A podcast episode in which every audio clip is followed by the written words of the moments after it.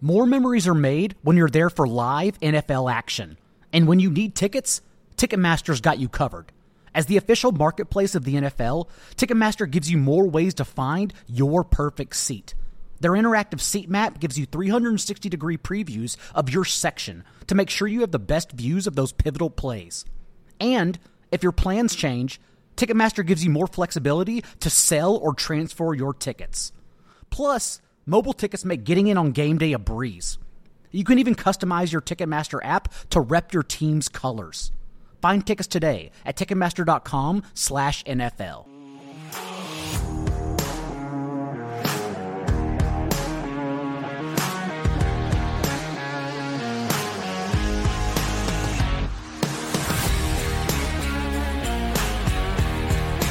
Welcome back to the most accurate podcast here at 4 for 4 Football. As always, I'm your host, John Daigle, joined today for another preview show with friend in life, the man himself, John Paulsen. And Paulsen, already a very busy week with so many injuries taking place.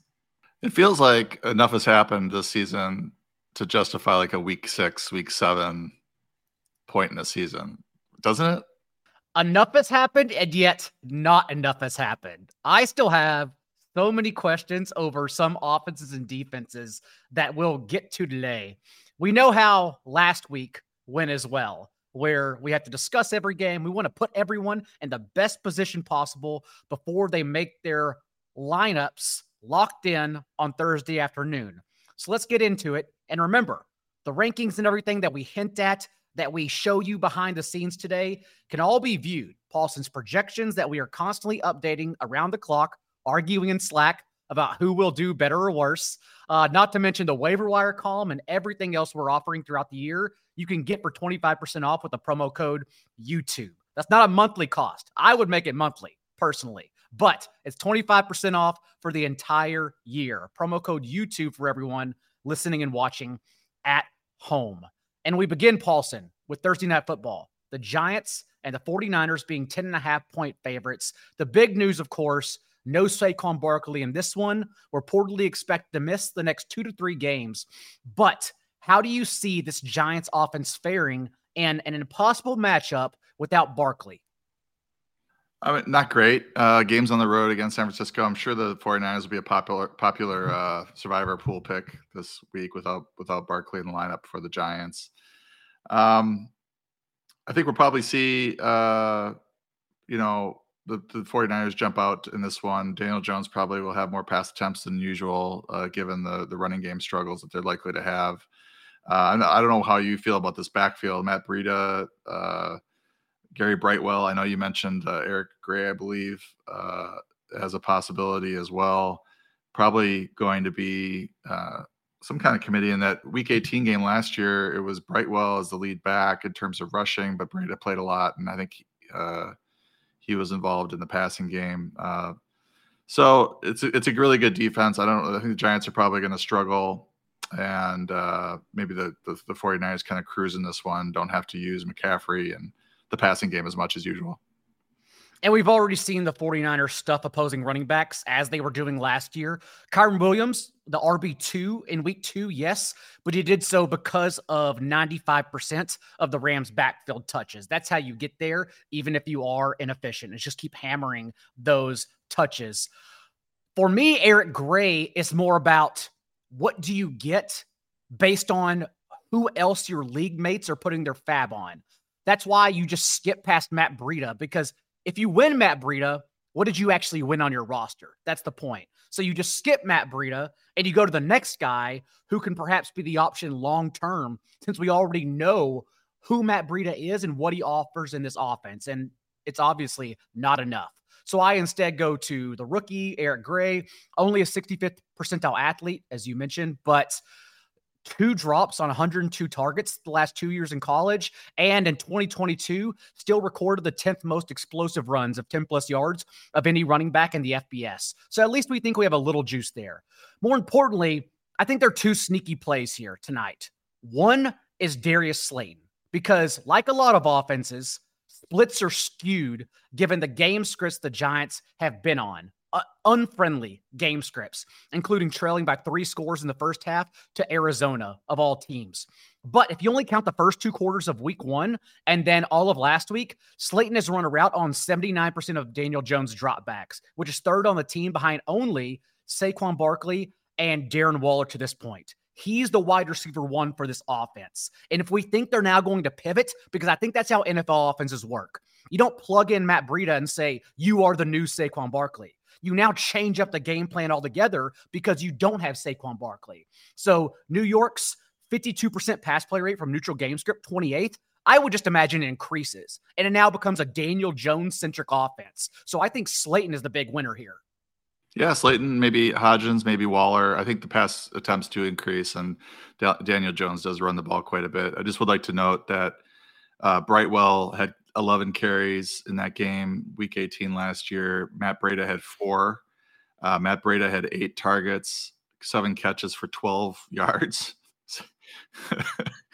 and uh, Matt uh, Gary Brightwell had uh, three targets uh, for one catch. So I, you know, I think all three will probably be uh, in the mix. And Jordan Ronan, Raanan of uh, the beat writer for the Giants said that Matt Breida would be the lead back, but I'm not so sure that he'll be getting the most carries. I mean, there's a good chance that it's Brightwell. Where do you come in on the recent report for Elijah Mitchell getting more touches moving forward? Because we saw in week two, Christian McCaffrey's touch share that was already 83% in week one increase to 100%. Literally every backfield touch for the Niners. Kyle Shanahan then came out and said that he had basically been irresponsible with McCaffrey's touches to start the year. And I'm personally in a situation where I have Mitchell on my bench and I have questions like Dalvin Cook, Breece Hall, even Kenneth Gainwell, Tank Bigsby. I can't start these guys, in my opinion. Thus, I'm just going to lean into that report and play Elijah Mitchell as an RB2 in those kind of bare teams because I think it's going to be a game script dependent enough situation.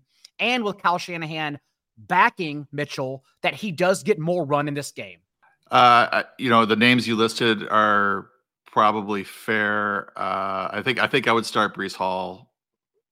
You know, just given what he did in week one and you know bad matchup last week. Uh, you know, kind of ramping up his expectation. Certainly heading, uh, you know, this summer we were a little worried about McCaffrey's touch splits when Elijah Mitchell was healthy, and then that has not come to fruition at all. Uh, this is a game, though, on a short week with the Giants, and a game that the 49ers should win fairly handily. That this is a great spot for Elijah Mitchell to get 10 plus carries eventually. It may not happen in the first or second quarter, but I would think second half would be a lot of Elijah Mitchell. Moving on to Sunday, Colts at the Ravens being eight point favorites, and lots of questions here, including the hurricane that is supposedly coming down and could wreck some of these East Coast games. But for now, let's ignore the weather and discuss Gus Edwards because Justice Hill injured and out for this game. The team promoted and signed Kenyon Drake and Melvin Gordon to their backfield. Where do you have Gus Edwards ranked in week three? You know, I, I just bumped him up this morning, actually. Uh, you know, with that Justice Hill uh, issue, Gus did fairly well last week, had the touchdown. I have him at RB 27. Uh, the Colts were so so against the run last year. Um, I think you, I mean, Melvin Gordon and Kenyon Drake uh, will probably be in the mix as well. They don't seem to like to use Edwards as a receiver much, so his upside's kind of capped as a you know a 12 to 15 carry type guy, but he can he could get there with, you know, 70, 80 yards rushing and a touchdown this week. And in Edwards' defense, they don't use any other running backs. Anyway, they're now they're now 31st in backfield target rate, as expected. We do Lamar Jackson will play like Lamar Jackson all along. Also, it's obvious to start Zay Flowers, but I just want to hammer it home because we are seeing the Colts become one of the defenses we target for wide receivers every single week now four different receivers. We've only played two games, Paul Paulsens, and four different receivers have scored a touchdown and reached 16 PPR points against the Colts so far this year. And they're a defense we can set our watch to comfortably because they've now played zone defense in 75% of their defensive snaps in both games. And Zay Jones, that's what he's thrived against so far. Seven of seven, 48% of his targets against zone coverage for 15.7 yards per catch. So I think a nuclear game is coming. How do you see, though, on the other side of the ball, the Colts shaking out from what we believe will be Gardner Minshew starting, given that Anthony Richardson through Thursday has not practiced and is still in concussion protocol? Yeah, I mean, I think you're going to see Gardner Minshew as the starter. You probably see a heavier pass run split, uh, with, you know, without Richardson in there carrying the ball so much. So I think that bodes well for Michael Pittman. Uh, he had 10 targets, I believe, in three quarters from uh, Gardner Minshew. They were not very efficient targets, but Minshew is a decent, is one of the better. I mean, he's a decent quarterback, one of the better backup quarterbacks uh, in the league. I think he's kind of a sneaky start in uh, you know two quarterback leagues. I have him ranked uh, QB 19. This is uh, you know a game where the Ravens are always tough to run on, so I think we'll see a lot of Zack Moss, but I don't know how effective he'll be. They'll probably have to throw a little bit more than they want to, and I think really the primary beneficiary is going to be Michael Pittman. Completely agree. We also have some other injury news moving on to our next game between the Broncos and the Dolphins.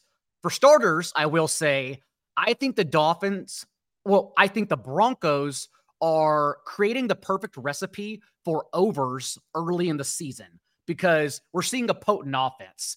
Denver's offense has scored a touchdown on 36% of their drives through two games, the fifth highest rate.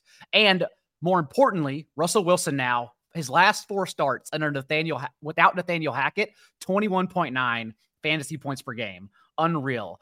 Also, to create that perfect cocktail for overs and fantasy goodness, Denver's defense, 29th in pressure rate despite blitzing at the seventh highest rate. Fresh off 35 points allowed to the commanders as well. So we think it's just a perfect mix in this one. But on the other side of the ball is where we have questions because Jaylen Waddle in the concussion protocol still on Thursday, not practicing. We don't expect to have him here.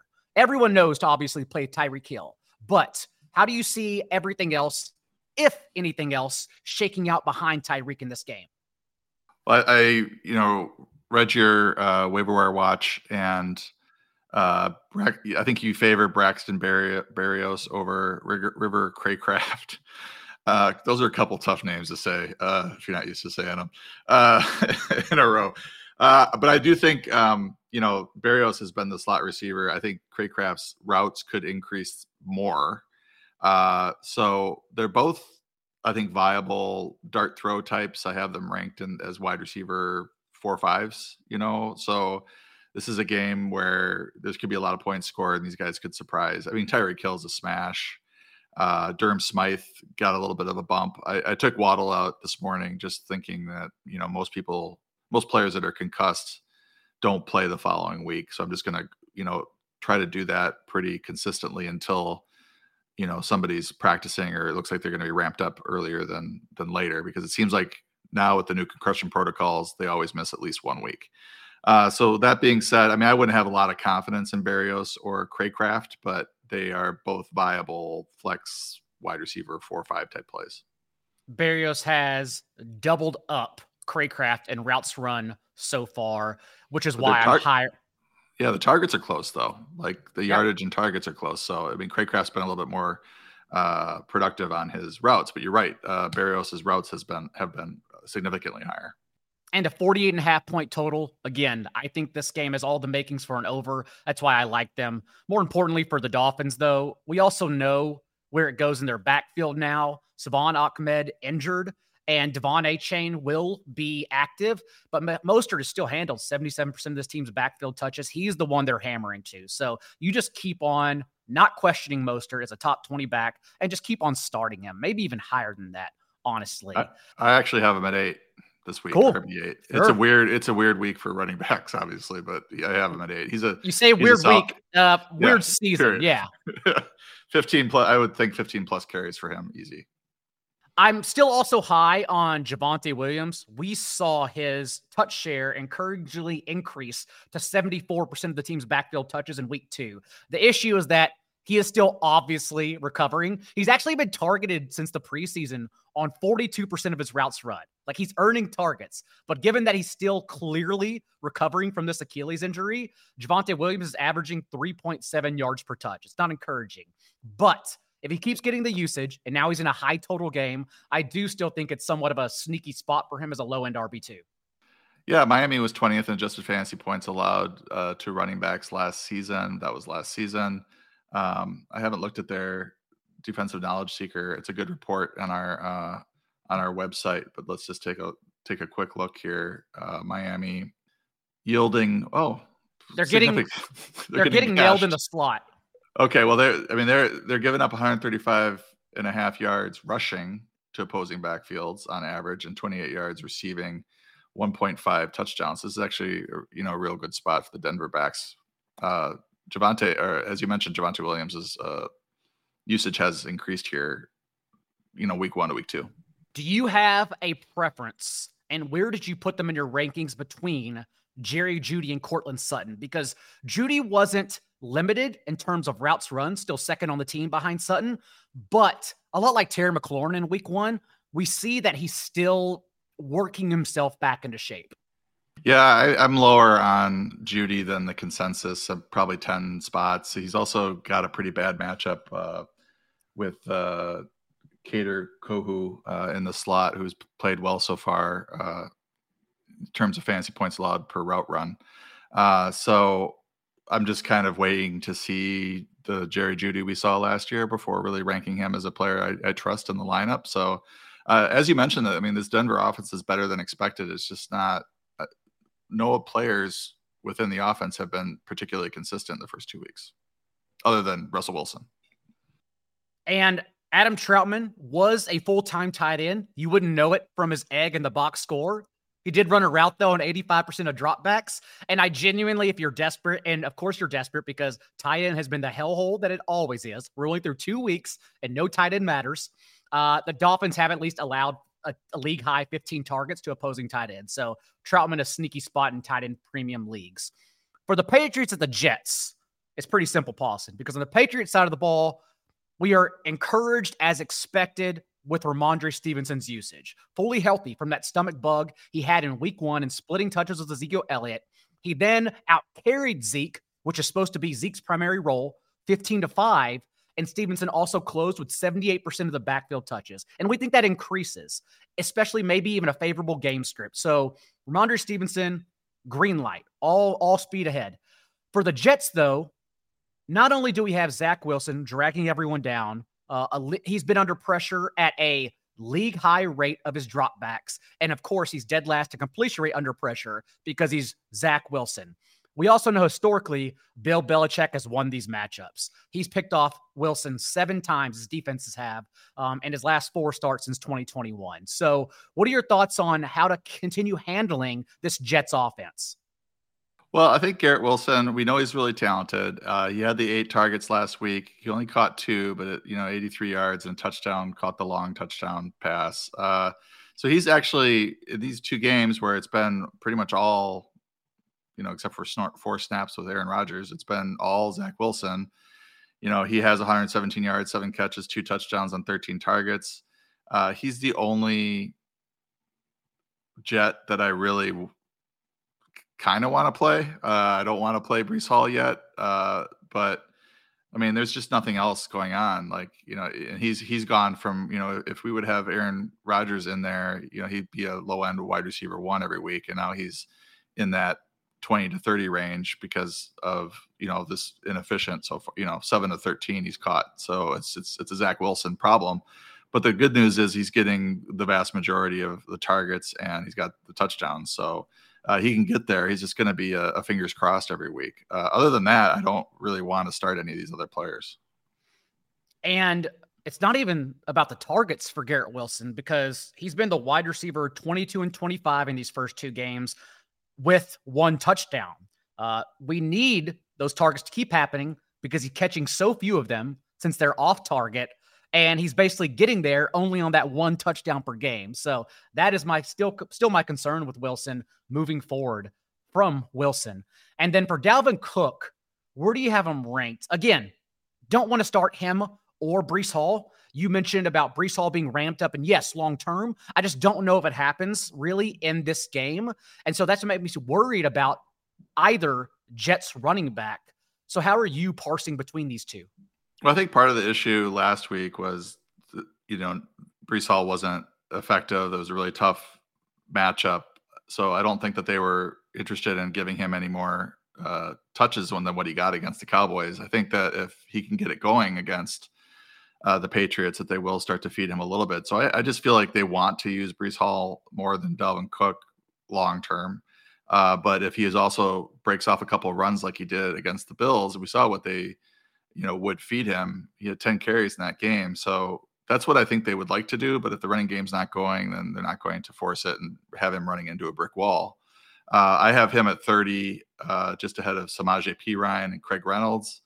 And then I have Dalvin Cook at 34 in that Jaylen Warren, uh, Roschon Johnson area. For the Texans at the Jaguars, with the Jaguars being two score favorites, let's start with the running game because you can't get a better run out for Travis Etienne eh, on Sunday. Uh, Jaguars being favorites also increased his share of backfield touches to 88% in week two because they're pissed off at Tank Bigsby for not understanding how the NFL rules work. And now he gets this Houston defense that's allowed the eighth highest rate of explosive runs, 10 yard carries. So we think Etienne is just in a smash spot, Paulsen.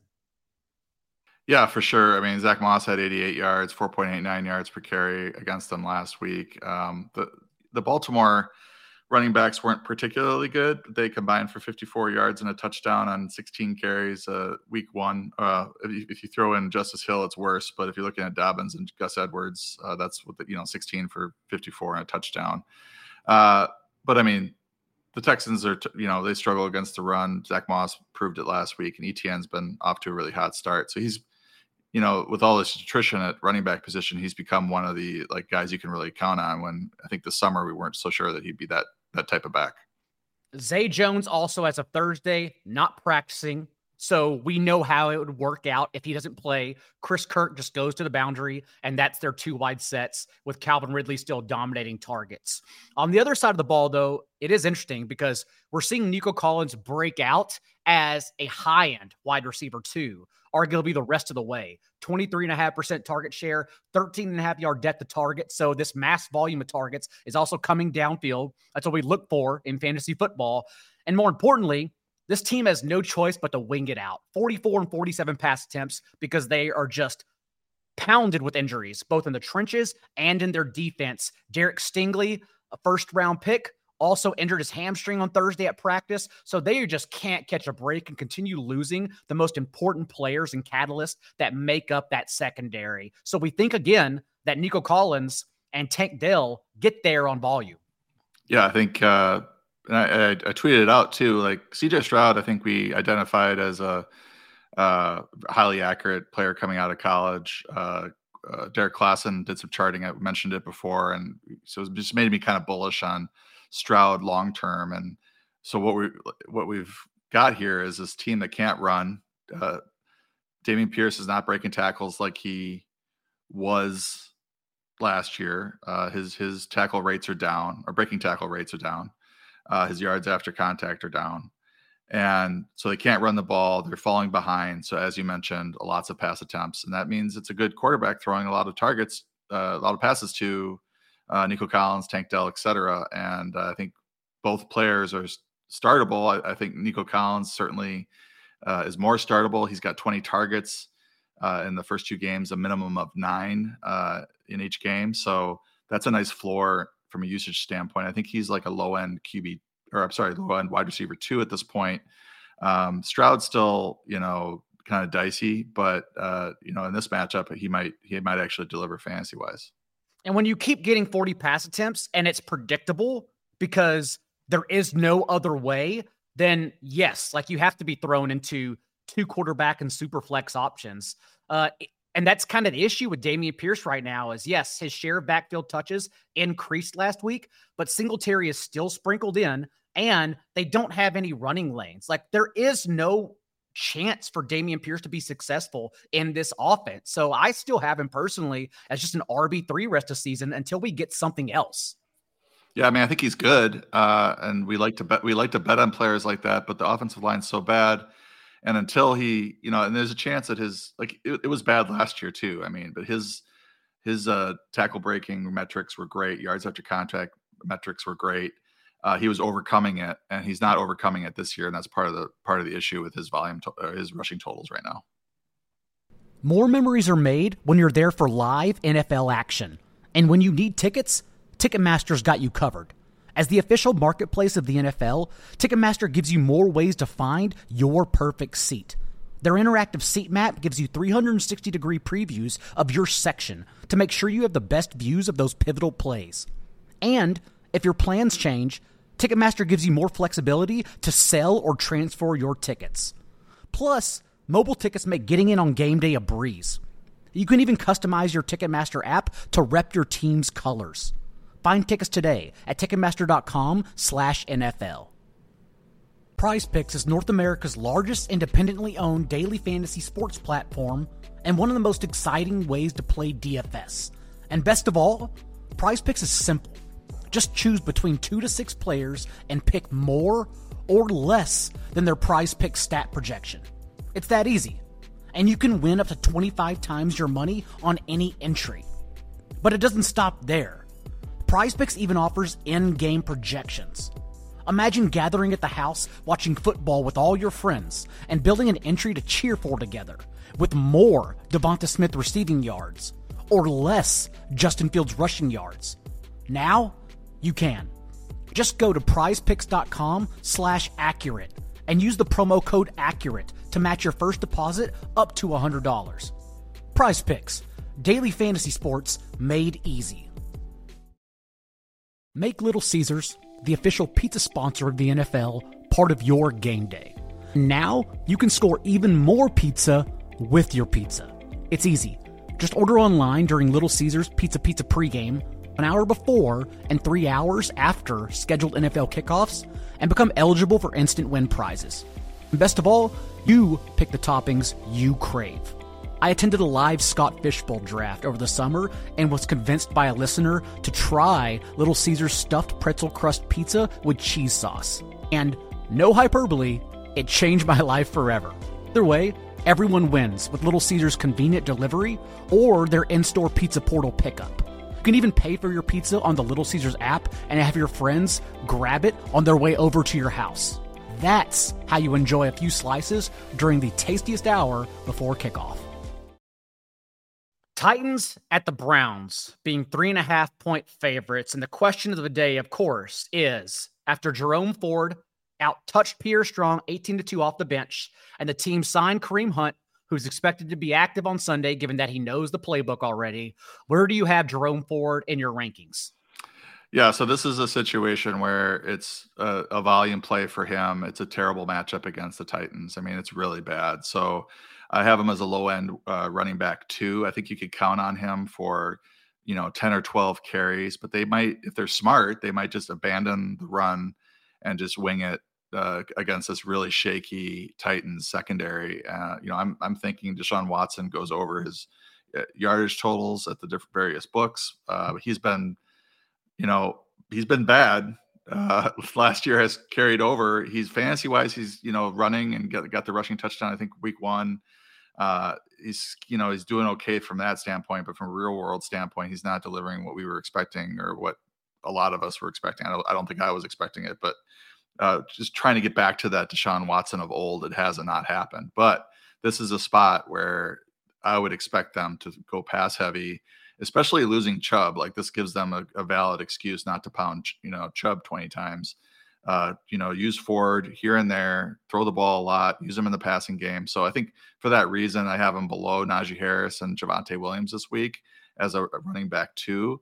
I think long term, and I wonder what you think about this too. I I, I think Ford is probably uh, the starter. They they mentioned that already, but like even with Hunt in the mix, Ford. I think they favor Ford. They they chose Ford over Hunt this summer. He's been the RB two the entire time. They have confidence in him. We've we heard that uh, throughout the offseason. So I think they they continue with him as the starter, and then Hunt is like the pure backup, change of pace guy.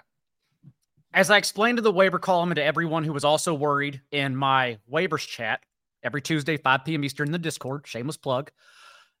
We already saw them pick Jerome Ford over Kareem Hunt, and they had enough confidence in that to leave Kareem Hunt on the streets for two games until they had no choice but to sign him. Sometimes the math is that simple. So I do not worry about Kareem Hunt outside of him being a contingency option. He averaged eight and a half touches per game behind Nick Chubb last year. I think that's probably going to be his role in this spot.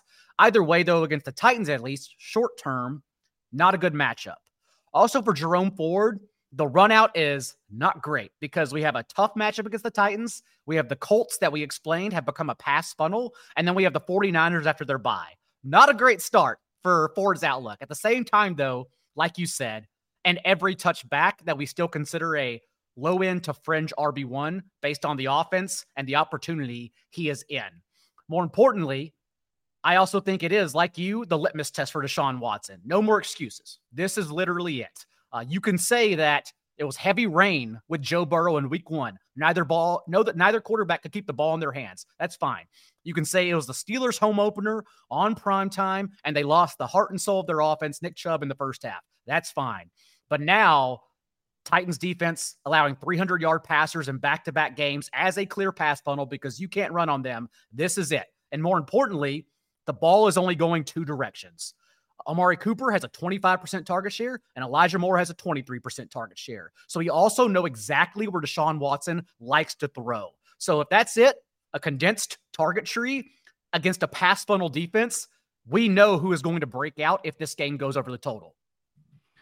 Yeah, and I, you know, I might throw in David Njoku there as a guy, a peripheral guy who might, you know, at, at a really bad position, tough one to to sort of gauge. I mean, I think he's worthy of a, a dart throw this week, uh, given how many pass attempts that Watson should have. Uh, you know, he's he's got, as you mentioned, he's only got seven targets compared to 17 for Cooper, uh, 16 for Moore, but he is third on the team with seven targets. So at least there's that. I'm in so many hell spots where I have David Njoku, Hunter Henry, Luke Musgrave, Durham Smythe, and I'm like, all of you are the same. Just go out there. Hey, no, you should you should be happy of Hunter Henry. He was one of your guys in the offseason, he is, and he is. But he's, not, like but also, but when we're talking about like playing the best matchups, because I know we're all still trying to do that. Like this week, obviously, Mac Jones is not throwing forty times again uh, right. against the Jets. They're not going to need to. But yeah, yeah I, I, you're right. I still like Hunter Henry. I'm gonna still roll Henry out there. I think. I don't know. That, it's, that's fair. He's he's like tight end two on the season. You might as well do it. Well, Let's get to another tight end because Falcons at the Lions could be hot. There are so many defensive injuries and enough questions on both sides of the ball where maybe we get some potency from both sides. Uh, for the Lions to lose Chauncey Gardner Johnson, who had that pick six 50 yarder against the Chiefs in week one, not to mention that they added all this cap space we talked about on last week's preview show, but they still have just one sack. They're still the Lions struggling to create any amount of pressure and get there on defense. And if we think they're going to push as three and a half point favorites at home, then we even saw Desmond Ridder at least be spicy. Still not good at all on film, but for fantasy, for the game we're playing, 10 carries for 39 yards and a touchdown. Um, also over 30 pass attempts. That's what we want. That's how we stream a guy in a good spot indoors. So let's start with the Falcons offense and Kyle Pitts. How do you have this passing game ranked? Uh, you know, watching Ridder last week, he had one interception and then he had two other really bad throws that should have been uh, picked off. So from a real world standpoint, I don't know if he's the answer there for the Falcons, but he can he does run. Uh, he does throw enough. He has enough good passes and good you know accurate throws to move the ball. Uh, he did he did well with Drake London last week. This is the Lions. I was actually you know flipping over to see the over under and was surprised that was you know 46 seems a little bit low to me. But I think it may be tepid in Vegas because of Amon-Ra St. Brown's injury. I think we're still kind of waiting to make sure he's at full health, around on 74% of dropbacks. And when he suffered that toe injury in the third quarter, just one catch for five yards after that. Yeah, he did practice today in some fashion. So that was a good sign for him with the toe injury. Uh, yeah, I mean, I'm not trying to tell anybody to start Desmond Ridder. I think the Bijan Robinson is absolutely startable uh, as an RB three this week. Uh, must is a must must start. He was excellent last week, just carving up my Packers uh, in the running game. Allgeier, I think, even is a kind of a sneaky start this week, given the matchup against Detroit. Um, I think as far as pass catchers, we don't have a ton of confidence in either London or Pitts it's probably going to be like one or the other each week that actually delivers. And, you know, it's probably a coin flip as to which one it is, to, depending on which one Arthur Smith wants to favor that week. But London did look good last week. Pitts was kind of a zero. Zero. Uh, Pitts was a little bit better in week one. Uh, London was a zero in week one. Uh, so it's just sort of, you know, you put roll them out there, you, you cross your fingers and you hope that in a game where the you know the Falcons could score three touchdowns that one of these guys uh, gets one of them. I will say, forced to choose one, I'm going back to Drake London, not only because his four and a half percent target share in week one increased to 24.4% in week two, but Geno Smith passed for 328 yards against this Lions defense last week, and only 84 yards came from the slot. And that's important because Kyle Pitts has run 50% of his routes from the slot. Drake London has only run eight routes there all year. He does not play from the slot at all. So if we think the Lions defense is one to attack on the boundary, that's where Drake London goes. So that's where I go back to as well. On the other side of the ball, let's talk about the backfield because David Montgomery now most likely out this game, and we still think a couple weeks. And what we saw was Jahmyr Gibbs soak up nine targets, and now on the season has 11 of 13 of their backfield targets, 85%. That's the role he plays. But everyone wants to know, Paulsen, how much does his carry share increase alongside Craig Reynolds? So where do you have them projected on the ground? Yeah, I mean, Gibbs looked really good running the ball against the Chiefs, and then last week it wasn't so good against the Seahawks. So it was it wasn't like he's tearing it up as a runner when he has an opportunity. He's got 14 carries for 59 yards which isn't bad. Uh, Craig Reynolds came in and had three for seven uh, in the last two weeks, so he's been kind of a spot guy. Uh, I, you know, I think that they probably will probably stick with the the plan where uh, they limit Gibbs. I think maybe Gibbs gets a few more carries and a few more series, and, and Reynolds is not playing as much as Montgomery was. Uh, but I think Reynolds has a is a viable uh, spot start as well, RB three type, because you, you're probably looking at ten plus carries for him and maybe a catch or two, uh, and against the Falcons in a high what should be a high scoring game, I think he might find the end zone. I don't consider Reynolds a wide receiver two, for example, over Michael Pittman. Like we have enough questions about Ravens defense without Marcus Williams and Marlon Humphrey to say the Ravens haven't been pushed yet since they had CJ Stroud in his debut and Joe Burrow and that Bengals offense, the only offense in the league averaging less than four yards per play. Like we still think the Ravens secondary is susceptible. So we don't want to put Reynolds on that wide receiver two par, using that as an example.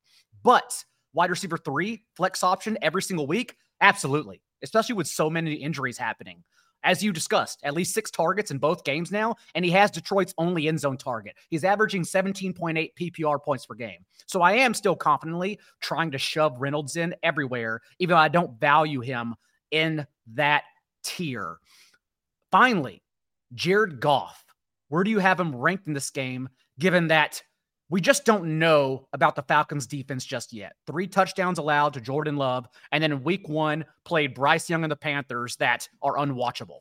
Yeah, I'm, I'm approaching this right now that St. Brown is going to play based on the practice report. So, you know, I think the, the offense will be at full strength without uh, David Montgomery, which might tilt them a little bit more towards the pass. Uh, Goff has 27 touchdowns in his last 10 home games. Uh, so I have him ranked ninth. I, I, trust him more than a Deshaun Watson. Uh, I trust him more than Dak Prescott. I trust him more than just Justin Fields uh, at home uh, in this sort of spot. Uh, so, and I, we talked about it last week. You know, heading into that uh, game against the Seahawks, like you know, is Goff was Goff's splits at home due to the the defenses he's facing, or is it because he's better at home? I think partially he's better at home, but we also have a kind of a questionable defense here with the Falcons. So I think we're, we're pretty we're pretty safe that we can go roll roll Goff out there as a low end uh, QB one. I still think uh, those splits are kind of lazy, but and hey. and, and because, because see, I'm not calling you, just saying like everyone's using everyone's leaning on that crutch. Whenever like I think we've already debunked that.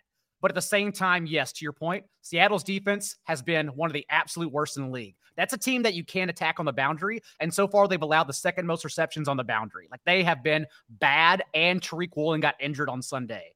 And again, we don't know about this Falcons defense just yet. So maybe we can continue leaning on uh, the lazy crutch. One more week, Paulsen. We could keep doing it here. So yes. yeah, just like when when is their first home matchup with a good defense? That'll be the interesting test, right? Listen, let, I'm I'm trying to make it one Sunday at a time right now. I'm not thinking ahead at all.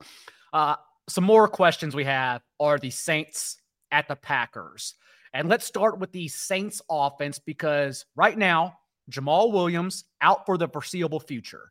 and no Alvin Kamara for at least one more week. Even though if you have Kamara on your bench, you've hit the nuts because the red carpet has been rolled out for him from week four on, with Williams now out of the way for the foreseeable future.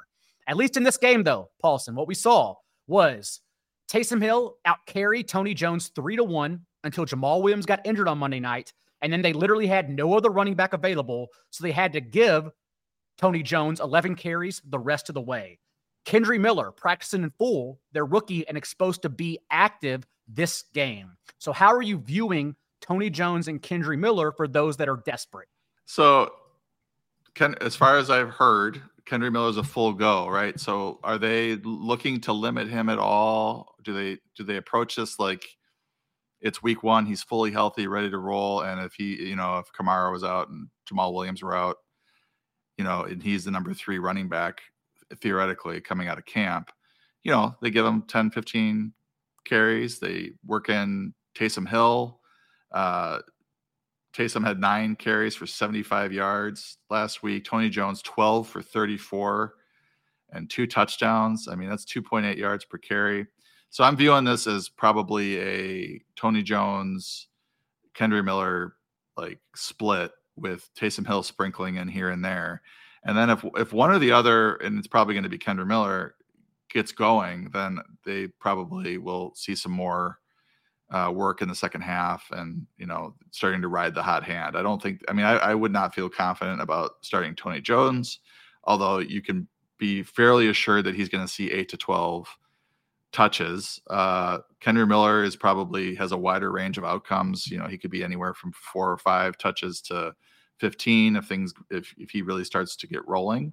Um, so I'm not like running out trying to start either one of these guys. They, they're both they're both. I mean Jones and uh, Miller are both ranked in the 40s. I have them as RB four three four types. So uh, just desperation flexes just because we don't know what the roles are going to be now that Miller is back and uh, Jones is not you know that great.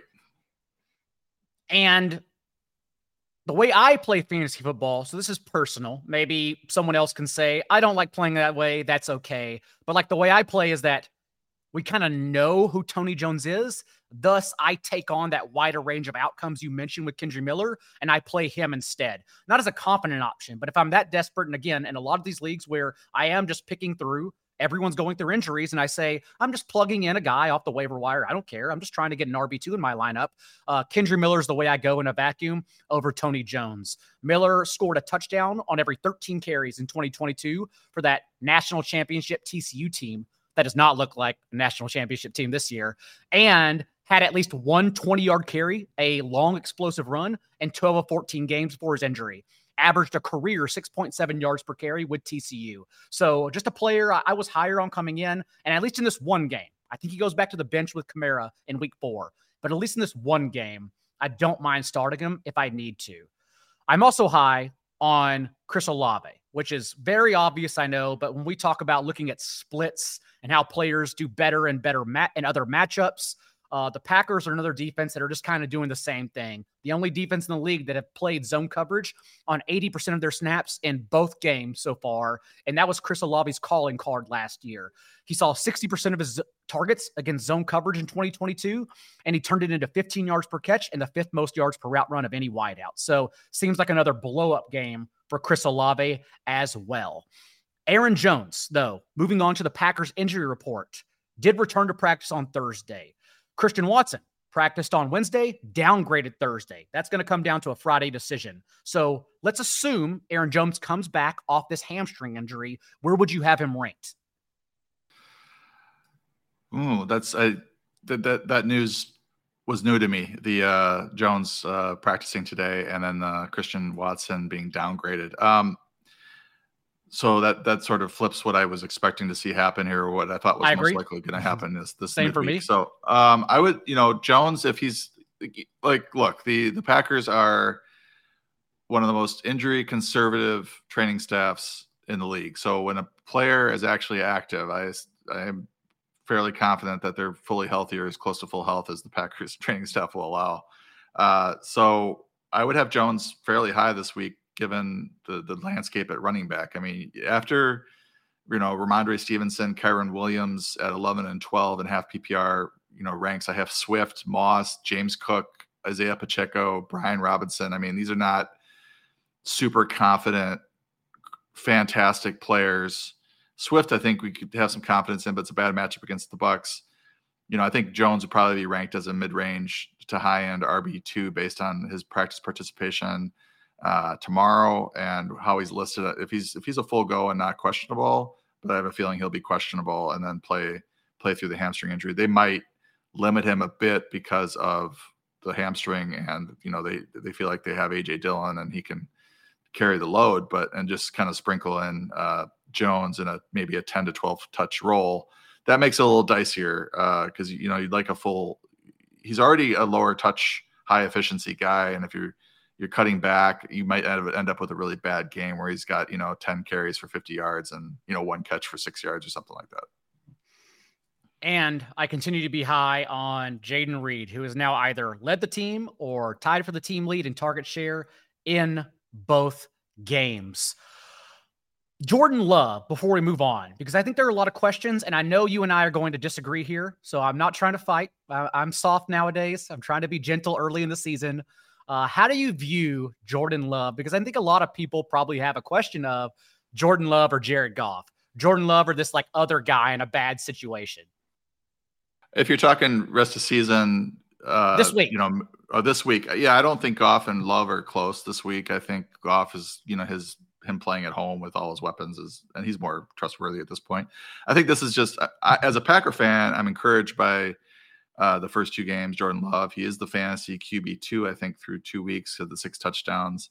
Uh, I know there's some uh, advanced metrics that are they're starting to question his accuracy. Uh, to me, just watching him, he's very poised. He's calm. Uh, that that I like. He doesn't look rattled at all. Uh, they they kind of gave away the game against Atlanta. I don't think it was his fault, although he had chances to sort of uh, make make it happen and take the win. Uh, but they put him in a bad position. Some of the play calling was poor and and whatnot. But uh, you know, I'm not sure where we're going to disagree. I'm you know I'm just in a wait and see mode. But I think through two games, I'm pretty encouraged. Uh, and he's made some really great throws. He's also missed some some throws. So we'll see. Um, I think this is a really good test this week against the Saints. Long term, I think it's just about how much does an 11.6% touchdown rate crater. Uh, obviously, Patrick Mahomes led the league with 6.3% last year. So it's just a matter of how much this thing get dragged down. That's kind of what we're looking at long term. But yeah, yes. I mean, that's that's certainly going to happen. But he's also playing without Christian Watson, who is a game changer for this offense. Last week, he played without Aaron Jones, who's one of the best pass catching running backs in the league. So he's kind of shorthanded as well. So I think, you know, the, the completion rate's low. It's 55% or something like that. I think that's going to come up but that touchdown rate is going to definitely drop. I mean, that's the one sure thing in life is touchdown regression. QB2, as you mentioned, this week. Check out the rankings 4for4.com as you continue to update them. For the Bills at the Commanders, something else I might be springing on you is that James Cook was downgraded and did not practice on Thursday. And this then leaves everyone scrambling to ask who is the option between Damien Harris and Latavius Murray? Yeah, now I'm now I want to go pick up Latavius Murray in my in my leagues as we discuss this. Uh, no, he's been the Murray has been in I think before Damien Harris. He's got more touches, I believe, than Damien Harris. Pulling up the running, uh, running back by committee report, he had the touchdown before uh, Damien Harris did last week. I guess they're they're pretty close through two weeks. They both have eight eight carries. Damien Harris has 36 yards. Latavius Murray has 30. Uh, snap percentage favors Latavius Murray. Uh, targets favor Latavius Murray. So I think I would I would lean that way if if you're looking at one of these guys just to, to roll out there. We've also seen Latavius Murray be used in the two minute drill in week one. Uh, they have been splitting touches behind James Cook. Cook, of course, does not have a single carry inside the five yard line, not just this year, before his career still to date. So that's the role they still have. But if you're asking like who has the most upside, it is probably Murray because they've at least had confidence to use him in that pass catching role. Although I do think the actual touch share in a game without Cook will be split for them. Also, no Dawson Knox for anyone listening at practice through Thursday which likely means Dalton Kincaid being an every down tight end since they've literally mirrored each other in routes to date. Easy to know to play Kincaid if Knox is ultimately out. On the other side of the ball, though, Paulsen, it's been tough with the commanders because the Eric Bieniemy target tree is a lot like the Chiefs target tree. Terry McLaurin, 17% target share. No, Jahan Dotson, 17%. Terry McLaurin, 14%. We and honestly, we just can't get anyone there consistently if these targets continue being dispersed to everyone, Brian Robinson included. Yeah, uh, uh it's interesting note there because you're you're you're you're bringing Bieniemy over from Kansas City, and you have this spread out situation in terms of the targets, and you'd really like to see this concentrated with McLaurin, Dotson, maybe uh, Curtis Samuel, and Logan Thomas, and and that's it. But we're getting some other targets. Dyami Brown had some targets, uh, so I think these guys' uh, ceilings are going to be a little bit capped. I think the nice thing is is that Sam Howell looks like he's fully capable of you know running this offense and being a productive fantasy quarterback and being a productive real world quarterback. So that's that's a good sign. But as you mentioned, I think the the targets are a little bit worrisome at, through two games to see uh, McLaurin and Dotson where they're at. And for the Commanders, we have to continue starting Brian Robinson. Now we have a 10 game sample without JD McKissic dating back to last year. And Robinson has averaged 19.8 touches. And since Gibson fumbled in the first quarter, in the second quarter of week one, Robinson has touched him 35 to 5. Uh, we still have question about Buffalo defending running backs without Matt Milano, too, since they've allowed six catches per game to both the inefficient Jets and Raiders backfield. So seems like Brian Robinson is actually becoming matchup proof at this point, uh, and hopefully he continues holding off Antonio Gibson. For the Chargers at the Vikings, let's start with the quote unquote big news, I guess, and that is the Rams sending a 2026 pick when the world will already be melted and nothing will matter to the Vikings in exchange for Cam Akers to come over and play with nepotism under Kevin O'Connell. Saw two weeks of Alexander Mattison, said, okay, we're done with this. So, long term, how do you think this backfield fares? Because I think that's what everyone's asking is who do I have now and where do we view them? I don't, you know, I don't think it's two weeks of Alexander Mattison. We're done with this vibe. I think they saw an opportunity to make their running back room better, maybe light, light some fire under Mattison and give it give themselves another option. Uh, like, and I, you know, I am an Alexander Mattison apologist. I, I they have offensive line issues. They've had two bad matchups. He had the fumble. The first game he did fine. He was RB 18 for the week. I mean, it's not anything special, but he had a reception reception touch uh, touchdown uh, as well. So did okay. Um, this is the Chargers are not a great matchup uh, running the ball uh, as they were last year. So I'm a little concerned that we might see another sort of inefficient week from Mattison. I don't think Akers comes, you know, jumps off the plane and, and handles the ball 10 times. It's possible. I don't think that Akers comes in and, you know, wins this job outright. He looked bad week one uh, as well against the, the Seahawks. So, um, you know, I'm giving this another week or two to see how it sort of shakes out. I think what they want to do is have a, uh, you know, uh, and I, and I, I, wonder if this is more of a reflection on Ty Chandler, who I know you were high on in terms of the number one attrition ad or contingency ad. Um, but I mean, this is I don't I don't think this is sky sky is falling necessarily for Mattison uh, managers. I think that you know they said all off season that they like him as a three down back. They came out and said he's still the starter you know, obviously it's not a vote vote of confidence for him, but at the same time, I don't think it, uh, the world's ending for him either. I think he still continues to see the lead back touches in this offense. This backfield has one 10 yard touch, and it was Ty Chandler's 18 yard catch in week one. Like they just have nothing. And in terms of this game, at least, we know how they're going to play because both Tua and Ryan Tannehill reached 21 fantasy points against this Chargers defense. And Tannehill did score a rushing touchdown, but he completed 83% of his passes on Sunday. The Chargers, as you mentioned, have become a pass funnel now. 25% of the passes they faced have gone for 15 plus yards. So why would the Vikings ever run the ball in this situation when they can have success through the air like everyone else so far? So, yeah, I think it's just another passing game for these two. Jordan Addison is basically getting the run out we thought, where he has played behind KJ Osborn in both games, but because he's Jordan Addison and good at football, he scored a touchdown in both games. Where do you have him ranked? Because he's one of those annoying players where the usage isn't there, but also like he's good enough and getting enough usage to where he makes do on it. And like I don't know where to slot him in as like a wide receiver three or flex. Yeah, I have him. I have him high relative to consensus. I have him at wide receiver 29. I just you can't you can't um like fault him for being so efficient in his role. Uh, this is a and, and, we also think that as the season wears on, he's going to play more and more. Uh, so that you know that could start happening as soon as this week. But this is also going to be a, a high scoring, pass friendly uh, game. So the chances of him, you know, finding the end zone for a third straight week are actually fairly high, I think. So I think you're looking at, you know, maybe Christian Kirk, I have him at 30. Maybe you move him ahead if Zay Jones is out. Uh, but I, you know, I think I'd rather start Jordan Addison over Terry McLaurin due to the matchup against Buffalo and the, okay. and the target it. the target issues that that Washington is experiencing. Uh, DeAndre Hopkins, kind of you know, high target, low efficiency guy right now. Drake London, we're not 100% sure about his role in the offense. I mean, I think I think Addison in the dome against the Chargers is a is a pretty solid wide receiver three start this week. On the other side of the ball, also interesting because we know how the Vikings are going to play the Chargers. Brian Flores now through two games has played two total snaps of man coverage.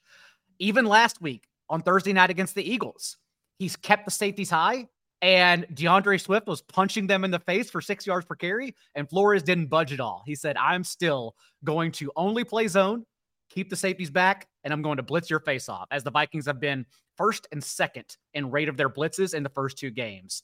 And we've seen Kellen Moore change his offenses now in back to back games as you don't have to eat a sock live for everyone. Of course, they had 40 carries in week one. They threw the ball 40 times, 70% pass play rate from neutral game script in week two. And so I think, Paulsen, the pendulum comes back. Not to say like you're benching Keenan Allen or Mike Williams. You're both, you're obviously playing both players. But I think it's a game the pendulum comes back and we get Josh Kelley punching it into Vikings face this time. Yeah, I think, you know, people were expecting Kelley to do a little bit better last week, but you know, the matchup was terrible. Uh, you just had to be sort of safe, you know, careful with with when you're facing pass funnels. And this is looking more like maybe a run funnel with the way that D'Andre Swift ran on them. Rachaad White didn't have much success in week one, um, but you know, 4.77 yards per carry allowed to opposing running backs. I think this is a Kelley bounce back game. If you have Kelley and Ekeler is looks like he's still out, right? So, you know, I think Kelley is a, a solid RB2 this week. I I consider Kelley closer to Jerome Ford, if not ahead of him in this game, given the opposite spectrums of their matchups. That's how I view Kelley in week three. I have him at 18. I have Kelley at 18. I have Ford at 24. So I, I think in essence we agree. Maybe I'm a little high on Kelley relative to you. For the Panthers and the Seahawks, the big news is Bryce Young, who say what you want. Maybe it's coaching, maybe it's Bryce Young, who knows? But that Panthers offense, 31st in yards per play, zero juice at any position. It should be a good matchup given that the Seahawks defense just can't stop anyone. But at the same time, even with Andy Dalton most likely under center in this game, I just don't know where I would even play anyone. Hayden Hurst, I guess. But other than that, like Paulsen, what are you doing with this Panthers offense from Dalton? Uh, it's not great. Um, you know, Seattle is a good matchup. I think Miles Sanders has some appeal as a 15 17 touch type back. Uh, Hayden Hurst, certainly. I mean, Seattle's been bad against the tight end position. He could be okay. Um, yeah, I mean, you just you look at CJ Stroud versus Bryce Young, and you know just what a couple of weapons will do for you. Uh, you know, with Nico Collins, Tank Dell. Uh, just compare it, comparing that to Adam Thielen, Jonathan Mingo. Uh, I don't know. It just it's just two different scenarios right now, and I think Stroud's probably a little bit better of a passer as well. So um, yeah, I mean, this Carolina offense, it's really tough to get behind anything. How many, how often are they going to be in red zone? How many touchdowns are they, they going to score this year? It's really, it's really tough to see a lot of upside here. You are continuing to start Miles Sanders as a low end RB2 if you have him. Um, but it's one of those players, again, that we don't have any confidence in, especially because he's still at least getting uh, he's seen four at least four targets in both games. So you're just starting him if you have him. On the other side of the ball, though, at least it's more concentrated because Charbonnet got a few more touches for Seattle's backfield in week two, but Walker still handled 72% of their backfield touches in back to back games now. And his share of running back carries actually increased from the season opener to week two. Also, the Panthers, no Jaycee Horn for the foreseeable future, and just lost Shaq Thompson for the rest of the year. So the Panthers are also a defense that we just have all the confidence in the world with our offenses against. Yeah. Uh, from our defensive knowledge seeker report against the running back position there, you know, and this is Tony, this is including Tony Jones and Jamaal Williams, but they've given up four rushing touchdowns in two games to opposing running backs, averaging 97 yards uh, per backfield uh, per game and 4.2 yards per carry. So uh, this is a good one to attack, and that's why Walker is ranked as like a mid-range RB one this week. Chiefs hosting the disastrous Bears, and let's start on the Chiefs side because no Kadarius Toney through practice as of Thursday, and everyone wants to know where do we pivot to, and I don't think you pivot anywhere. I think you just hold your ground and say Patrick Mahomes from Travis Kelce because, like, what the hell is this target tree? Sky Moore, seven targets through two games. Isiah Pacheco, just one fewer target with six. Justin Watson, more targets than any receiver outside of Kadarius Toney with nine. Rashee Rice, even after he was their best receiver in week one, he got scaled back to only seven routes in week two. They actually took away his role. So you just don't do anything, in my opinion. The only thing you could do is that you know Moore had the touchdown last week. He's he's getting the snaps. If if Toney's out, you can tell yourself a story and you know slot him into your slack, uh, flex if you're really de- desperate because you know it's the Chiefs and somebody's going to catch a touchdown. Uh, but I think that might you know be the only thing that will clear up this this target tree is a couple of injuries so that they're not playing you know seven receivers consistently on a weekly basis. You know, maybe if a couple are injured, we can get it down to four or five and actually have a chance to maybe hit on somebody as a dart throw. Um, the one guy that is, you know, kind of appealing to me is, is Sky Moore, but you know, with Kelce back, it's just going to be such a tight end, you know, centric offense. You know, looking at Sky Moore, how he didn't do anything in 80 something percent of the snaps with Kelce out in week one, and then turning around and having at least having a game a fantasy game uh, makes me feel like he's the one guy I would take a shot on. Uh, Watson probably just from a process standpoint, due to all the snaps and targets he's seeing relative to everyone else, is maybe the next best play. But it, it, you know, it's tough. It's tough out there in the KC wide receiver land. I don't even disagree. It's just so so ugly. Um, and Patrick and Patrick Mahomes now get this matchup where both Jordan Love and Baker Mayfield average over nine yards per attempt. Chicago lost their DC, Alan Williams as well. So we think it's an amazing matchup, also just because he's Patrick Mahomes, but at the same time, just no one confidently outside of Kelce to play with him. On the other side of the ball, how are you viewing Justin Fields? Because we are still just the carries away, which is his natural playing style. We're that away from him hitting, hitting his ceiling. Like I had people asking me in my waivers chat about trading Justin Fields, and I said no because this same coaching staff saw what happened when they tried to make him a passer and then changed their tune, and that's how he became a top five quarterback in his last seven starts. That same thing is happening because we're getting 33 pass attempts per game after last year's 22 pass attempts. We are getting the volume through the air. He just has to sprinkle in the carries. And if he's naturally that kind of player, I imagine they will come but do you foresee them coming in this matchup?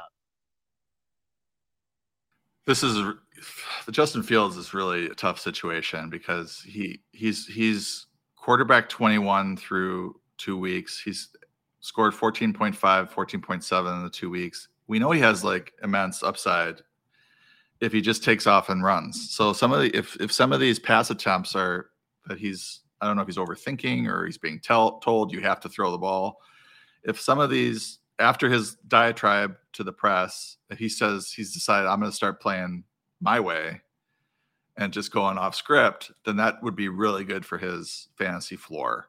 Uh, I think this is a tough spot against Kansas City, whose defense has been pretty good. They'd limited uh, uh, Trevor Lawrence last week pretty well. Uh, Goff had a pretty good game week one, but you know the, the Chiefs might put uh, the the Bears in a tough spot where they're throwing, dropping back every time, and they, have ways to sort of limit his rushing. That would make things very difficult for for Justin Fields if he's you know broadcasting that he's going to run the ball more and the Chiefs are prepared for it.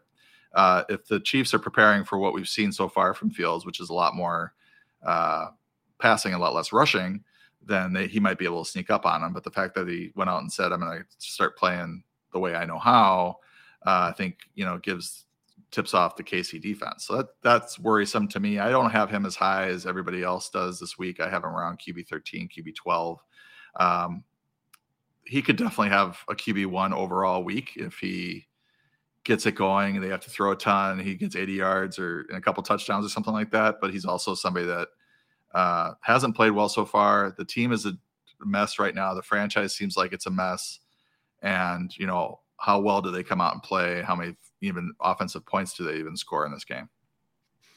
Also, encouraging sign for the Bears backfield as a whole that they started healthy scratching D'Onta Foreman because now it's a two headed committee, no longer three. And because of that, both Khalil Herbert, whose touch share increased from 40% to 57% in week two, also Roschon Johnson, two headed committee, touch share increased from 37% to 43%. So short term, Herbert still leading the team in touches. You can definitely use him. Uh, I know we may disagree on this. I still think Roschon Johnson is the player to roster as the long term bet, but either way, great news for both of them since it is only between two players now. I think you know this game is not one that's likely to be competitive for all that long. We'll see. I mean, sometimes you know the Chiefs surprise us with a slow start, but this is one where Roschon. I think I would start Roschon Johnson over Khalil Herbert due to his role in the passing game. And Ro- uh, he, yeah, go ahead. Roschon or Elijah Mitchell. I would still go Roshan. Interesting. Okay, I think that's on. I think due to the reception, due to the receptions, because I think you know, the passing game is more important, and we're still sort of mm-hmm. betting on what might happen with Elijah Mitchell. And Roschon, 13.3% target share through two games. For the Cowboys at the Cardinals, it's just tough because we still need volume for everyone to get there. And we just haven't seen the Cowboys in a competitive game. They've outscored their opponents 70 to 10 through two weeks. Michael Parsons is just crab walking after every single pressure. Demarcus Lawrence is doing his thing against single blocking. Like they're just destroying teams right now, and the Cardinals won't put up a fight either. So, although I'm bullish on Jake Ferguson long term, Jake Ferguson, who again we haven't even seen the run out for, but still leads every tight end in red zone targets with seven. It seems like another game to where I can't play Ferguson confidently because I don't think they're going to be needed through the air. I think there's two players you can start confidently as Pollard and CeeDee Lamb oh, yeah. for the for the Cowboys, and then after that, it's like, well, uh, here are my tight end options. Uh, Ferguson is a you know high end tight end two, low end tight end one. We've seen the usage. Uh, he's not playing monster snaps, but he's been seeing consistent, pretty consistent targets, and uh, he's got a good, pretty good quarterback throwing to him. Dak Prescott, this is a game where you could see him throwing three t- t- three touchdowns, but you could also see him not throwing any, not needing to throw any. Uh, the defensive, you know, the defense scores a couple touchdowns. They get a couple touchdowns rushing. Uh, next thing you know, he's in just handoff mode and is getting pulled from the game. Uh, so, not a confident start there either. And then you know, wide receiver two, wide receiver three for the Cowboys. I mean, with with Brandin Cooks likely out still. Uh, you know, Gallup didn't do anything last week. Uh, there's just nothing there on that you know that front that is appealing either. So it's really Lamb, Pollard. You know, it's maybe Ferguson, maybe maybe Dak Prescott. Pollard with literally double the next closest player and carries inside the 10 yard line. Just the absolute monster season coming out to go along with his 11 targets, 21.5% target share in week two uh, definitely a top two running back, in my opinion, moving forward in rest of season. Will be right there next to Christian McCaffrey, especially if McCaffrey is scaled back a little bit. We will see that on Thursday night. On the other side of the ball, James Conner still getting there on these touches every single week because they have no one else to use. Only Keaontay Ingram and Emari Demercado playing behind him. So where do you have James Conner ranked in this nightmare spot? Yeah, you said nightmare spot because the Cowboys defense is really good. Uh, they're giving up 3.56 yards per carry to opposing running backs. Saquon had, uh, I mean, they've only had an average of 12 running back, 12.5 running back carries against them, four running back receptions against them, so 16.5 total touches. Uh, doesn't leave a lot of room for Keaontay Ingram to have a roll or two, you know, a, a touch or two. Uh, Conner just you know not a lot of confidence that even with you know 17 18 touches that he's going to do real well. So i have him as ranked as a high end uh, rb3 low end rb2 like around 25 so the you know the nice thing is that he does have the touches. I've seen some mixed i don't know how you feel about the cardinals offensive line. I've seen some mixed uh, analytics on it. Uh, one you know adjusted line yards is really low on them. Yards before contact per attempt is very high uh, those are kind of disputing metrics. So I don't know how well they're really blocking, but he's, I mean, Conner's doing well. Um, but you know, how often are they really able to just run this ball in this game if they're, you know, I mean, I'm assuming they're going to be down 14 nothing, but I guess I, you know, the Cardinals, we, we thought that they were going to lose to the Giants and be, you know, out of that game early. We thought that they were going to lose to the Commanders and be out of that game early, and they keep hanging around. So maybe maybe they can, uh, you know, feed him the ball 15, 17 times or more and stay in this game. Either way, it's him running all the routes and getting all the touches. So that's why you just kind of keep going back to him, regardless of game script, because he'll still get dump offs underneath with a route on over 80% of dropbacks through two weeks. Also, for 14 team leagues, I mentioned in the waiver wire column, but since we're here Thursday, I don't mind adding Jalen Tolbert if you're desperate. We don't know the extent of Brandin Cooks' knee injury, but we do know he's 30, already dealing with a knee injury of September. And it was Tolbert again because these splits are all skewed given the Cowboys are just drowning their opponents. But Tolbert actually uh, was second on the team for routes run in the first half and saw all four of his targets in the first half, scaled back after that with the rest of their starters through the air. So I think Tolbert, who was actually one of the better wide receivers in the entire league, third round draft capital from last year, although it didn't click for him as a rookie, I do think he's kind of a sneaky pickup for deeper leagues if this injury can lingers for Brandin Cooks. Moving on to Sunday night football, the Steelers at the Raiders. What are you doing with Najee Harris? Because now we've seen through two games from Kenny Pickett everyone practically struggling except George Pickens, who caught one deep touchdown to get there. But Najee Harris, 49% of backfield touches, Jaylen Warren, 48%. Mike Tomlin comes out after the game and also mentions just being the natural development of Jaylen Warren and even said himself that a player gets better with more reps. And not surprising, Jaylen Warren has gotten better and thus has earned more reps. I think Najee Harris is kind of a sneaky start this week. I think Jaylen Warren is as well. This is just a really good matchup against the the Raiders. They've they've yielded 25.5 rush attempts on average, 135 yards rushing on average, uh, 8.5 receptions on average to backfields, and 43 receiving yards on average. So there's like nearly two, I mean, 180 uh, yards available perhaps for uh, the, the, Steelers backs in, in, this one. So I think both players are viable. I think, you know, we're still seeing Najee uh, as the lead back. He's got 16 carries to Jaylen Warren's nine.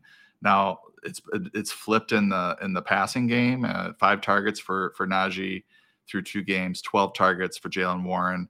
Uh, he's got nine catches for 78 yards on the year. So I think both players in their own ways are going to to have decent games in this one. Where do you have Pickens ranked without Diontae Johnson now, as we know, until week seven? I have a wide receiver 22 right now, just behind Mike Evans and Tyler Lockett. Uh, you know, we it was nice to get the one uh, big strong game here. Uh, it is a good matchup against Vegas, so you could argue for him to be a little bit higher. I do have like Michael Pittman ahead of him at 18 uh, DK Metcalf at 19, but I'm not sure I would start him over those players. I think maybe you could argue uh, Pittman, maybe you could argue him a few spots higher, um, especially given the way he played uh, last week. But, you know, I'm expecting a little bit more Pat Freiermuth, uh, maybe spread the brown, uh, ball around a little bit more against uh, the Raiders. For the Raiders side of the ball, it is concentrated. And Josh Jacobs has been miserable on the ground, but at least he's still getting the pass catching work. Even last week, five catches, 51 yards. And that's pretty much the only thing keeping him around right now. And I worry about this game against Steelers front seven. But in being the only running back getting only touch, only the only amount of touches there, you keep starting him, whatever. Through the air, it's interesting because we saw in week one before Jakobi Meyers, who we expect to be back this game, have concussion. He led Davante Adams with 10 targets to Adams' nine and had their only targets inside the 10 yard line for two touchdowns. So if Jakobi Meyers is back, we do think he kind of comes back as a wide receiver two or three. Yeah, and I don't, you know, I don't think we'd ever get to a point where we're starting uh, Jakobi Meyers over Davante Adams, but certainly week one uh, indicated that he and Jimmy Garoppolo have a good rapport, and that was that was a huge game for him. Uh, you know, I think if if Meyers is a full go, I've got him at 37 right now. I, I don't I'm not 100% sure he's back, but it sounds like he will be. Uh, probably bumps up help up a few spots, and maybe Davante Adams falls for maybe three to five or six as just a guy who might not see the huge target share that he you know would see with Meyers sidelined. Monday Night Football game one, because again, the NFL doesn't enjoy our personal lives, is a fun one because the Bucs are frisky in this game. The Eagles defense, which has quietly become a pass funnel, has now pushed both Mac Jones and Kirk Cousins into 49 pass attempts over the last two games. And both those players finished as the QB2 in weeks one and two in fantasy because the Eagles are forcing volume through the air. And if that's the case, and it happens with the Bucs again, then we also know Baker Mayfield has seen at least seven carries, seven scrambles in both of his games as a high rushing floor quarterback expected to get volume through the air. So I think there actually could be some fireworks here in this game, Paulsen. Yeah, I was going to ask you, uh, you know, Baker Mayfield, I was looking at uh, his ranking today at 23. I think consensus is three or four spots lower than that, uh, just with the assumption that Philadelphia's defense is very good, uh, which they are, but they do give up passing yards. They don't give up a whole lot of rushing yards. Where, would you start him over Kenny Pickett or Matthew Stafford this week? Oh, buddy, uh, go higher. Like uh, yeah. I, I'd, I'd start. I Carr? I'd start. I'd start Baker over uh, Jordan Love and Derek Carr. Yeah. Uh, Russell Wilson. No, and that might be a mistake because Russell Wilson, for as much as I talk about Jordan Love, Russell Wilson's touchdown rate is also over 11. I just like his environment with a 40 and a half point total, but I think that's on par again because the rushing floor, the quiet one from Baker, I think that's on par where I have him ranked. Yeah, he's, he's got a good thing going with Mike Evans. He hasn't caught fire yet with Chris Godwin, but obviously Godwin's a great receiver. Uh, and they're going to have to throw to, to try to stay in this one as well, I think. I'll call my shot and say it's Chris Godwin over Mike Evans week. How about that?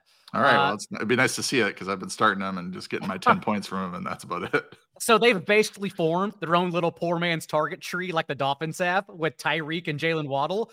It's it's all going to Mike Evans and Chris Godwin, 25%, no, 23% and 21% of their targets.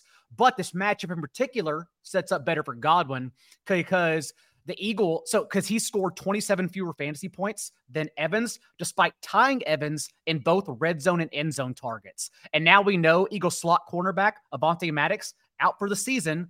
And that's important because the Eagles have already seen the second most targets to opposing slot receivers against them for 126 receiving yards per game. So I will call my shot and say I love Chris Godwin this week. Um, on the other side of the ball, though, if we're, if we're talking about players we have faith in, no one's benching AJ Brown anyways. But it, it does make sense that AJ Brown bounces back immensely in this contest. Um, he scored 19 fewer fantasy points than Devonta Smith, but still has 29% target share to Smith's 27%, and still has a depth of target AJ Brown does over 14 yards. And so when you talk about like, oh, just the revenge of the bounce back teammates, AJ Brown, Chris Godwin, it seems like a great run out for those two. Yeah, and, and this is uh, the Bucs have been tough to to run on. Alexander Mattison had 34 yards rushing against him. Uh, Roschon Johnson had a good had a four for 32, but and Khalil Herbert was seven for 35. So I guess the the Bears did get rushing on him a little bit, but they only attempted 11 uh, carries between the two of them. Uh, so it's they're kind of a pass funnel, the Bucs, and I think that lends itself to a, a bounce back game for AJ Brown. We saw on the sideline he was talking with uh, Jalen Hurts, you know, very nicely and respectfully about his target share or what's going on. Uh, so I think he does have a good one. I think DeVonta Smith is just a really good receiver as well. So they both should do well, and maybe we get a, a you know a better game out of uh, Dallas Goedert as well. Uh, he had six catches, but for only 22 yards last week after goose egg in week one. If Kenneth Gainwell were to play, where do you have him and D'Andre Swift ranked?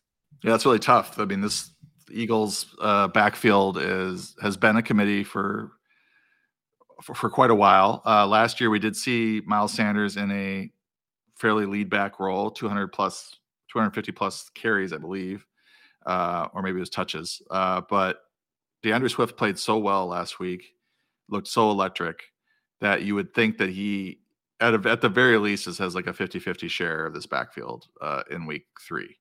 Uh, I would think. But, you know, they did come out of camp. They, with Gainwell as the RB1 without really announcing it. And then week one, he dominated touches. And I suppose it's, you know, one of these questions is, you know, whether or not Nick Sirianni believes that a player can lose his job, you know, due to injury. Uh, or if he, you know, gets a chance to win it back when he comes back from that injury. But I think most likely we probably see some sort of 60 40 split. I don't think Rashaad Penny will be active if if Gainwell is active. Boston Scott might get a few touches, but he's I think dinged up as well. Um, but I think you're looking at probably 55 45 maybe leading leading with Swift if Gainwell is active. It might be more than that though. It might be 60 40. What are your thoughts? I do not have confidence in starting Gainwell this week, even if he's healthy. But obviously, that 82% of backfield touches in week one stays in the back of my mind. Also, because we already mentioned the game plan after a couple drives was noticeable for the Eagles. Even they said, We know how to beat you now since you're not changing your scheme. Um, and we'll just run against you. So that's why D'Andre Swift got all the carries. I don't think he got the carries because they believed in him. Um, and so I do think he, though, he did well enough to where it's probably a timeshare moving forward. The issue is that Kenneth Gainwell also has never been in his career. It's early, but a 250 touch guy. Like I think that's also why he got that immense workload and then got injured in week one because he's not a workhorse. He's not built to be that at his size. And so, what does it matter then? What if it is just a committee? So yeah, uh, I got a. I'm a little bit higher on both of them.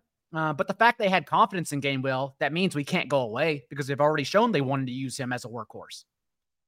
Yeah, and you know Swift's not built to be workhorse either. I mean, for him to get 30 touches is not sustainable given his injury history. I mean, I guess it could work out, but it's not like he's this Mr. Durability either. So, I mean, I think what you know the, their best bet, I think they understand this going forward, is that they work everybody in, and it's not like we're gonna have a bell cow back.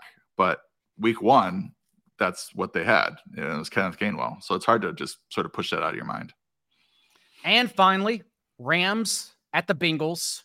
And for the Rams, at least, everyone knows where the ball is going now. Puka Nacua, 39.5% target share. Tutu Atwell, seven tar- 17 targets, eight which have come in motion because they have targets purposely schemed for him.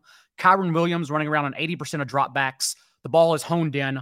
Uh, Tyler Higbee, as I mentioned, I believe is droppable given the options that are still out there. I want players running more routes and getting more targets. And unlike last year, there are players earning targets over Higbee this season for the Rams. For the Bengals, though, how would you shift Joe Burrow and Tee Higgins, if at all, if it's Jake Browning under center? Jake Browning, which is an egregious by the organization, literally arguably the worst quarterback in the preseason, and they didn't care at all. They did nothing to go out and better their situation. I can't believe it. I mean, the Bengals are favored by three. So if, if it's not Burrow, I'm sure that line changes. Um, and I just rerun the numbers. The under over under is going to drop. And, uh, you know, Chase and Higgins are both going to drop in the rankings. I mean, Chase is always ranked as a wide receiver one, Higgins usually is a wide receiver two. Uh, they'll both probably drop uh, five or ten spots.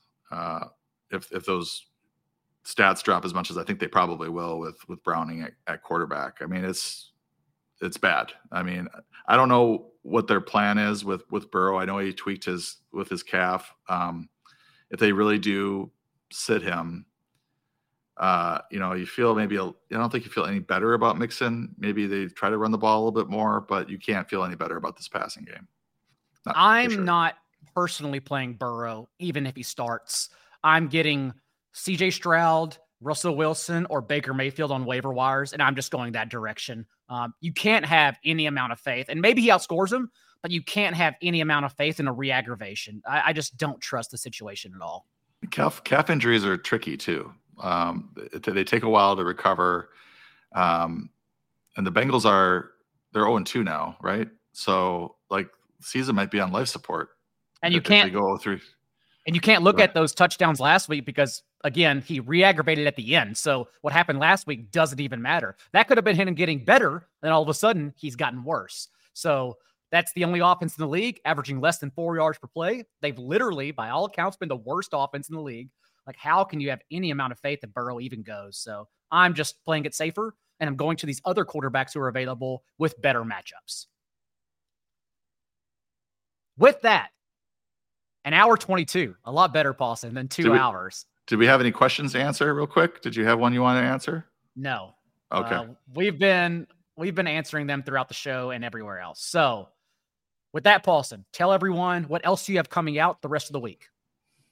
I'm just trying to stay on top of these uh, projections with all these changes at, at running back. Um, Sneaky starts was uh, out last uh, yesterday, and uh, you know I'll be doing a Discord chat at 2 p.m. today Pacific.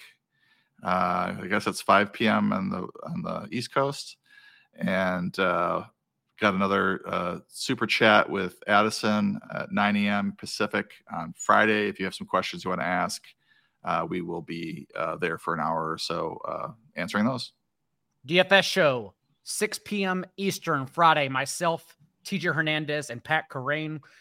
As like this show, we were on top of Christian Kirk, Gabriel Davis, Travis Etienne, others last week. Uh, we will go back into the streets and discuss all these players everyone wants to play in DFS slates on Friday. Until then, you know, be a little bit kinder than what's required. We'll see you next time.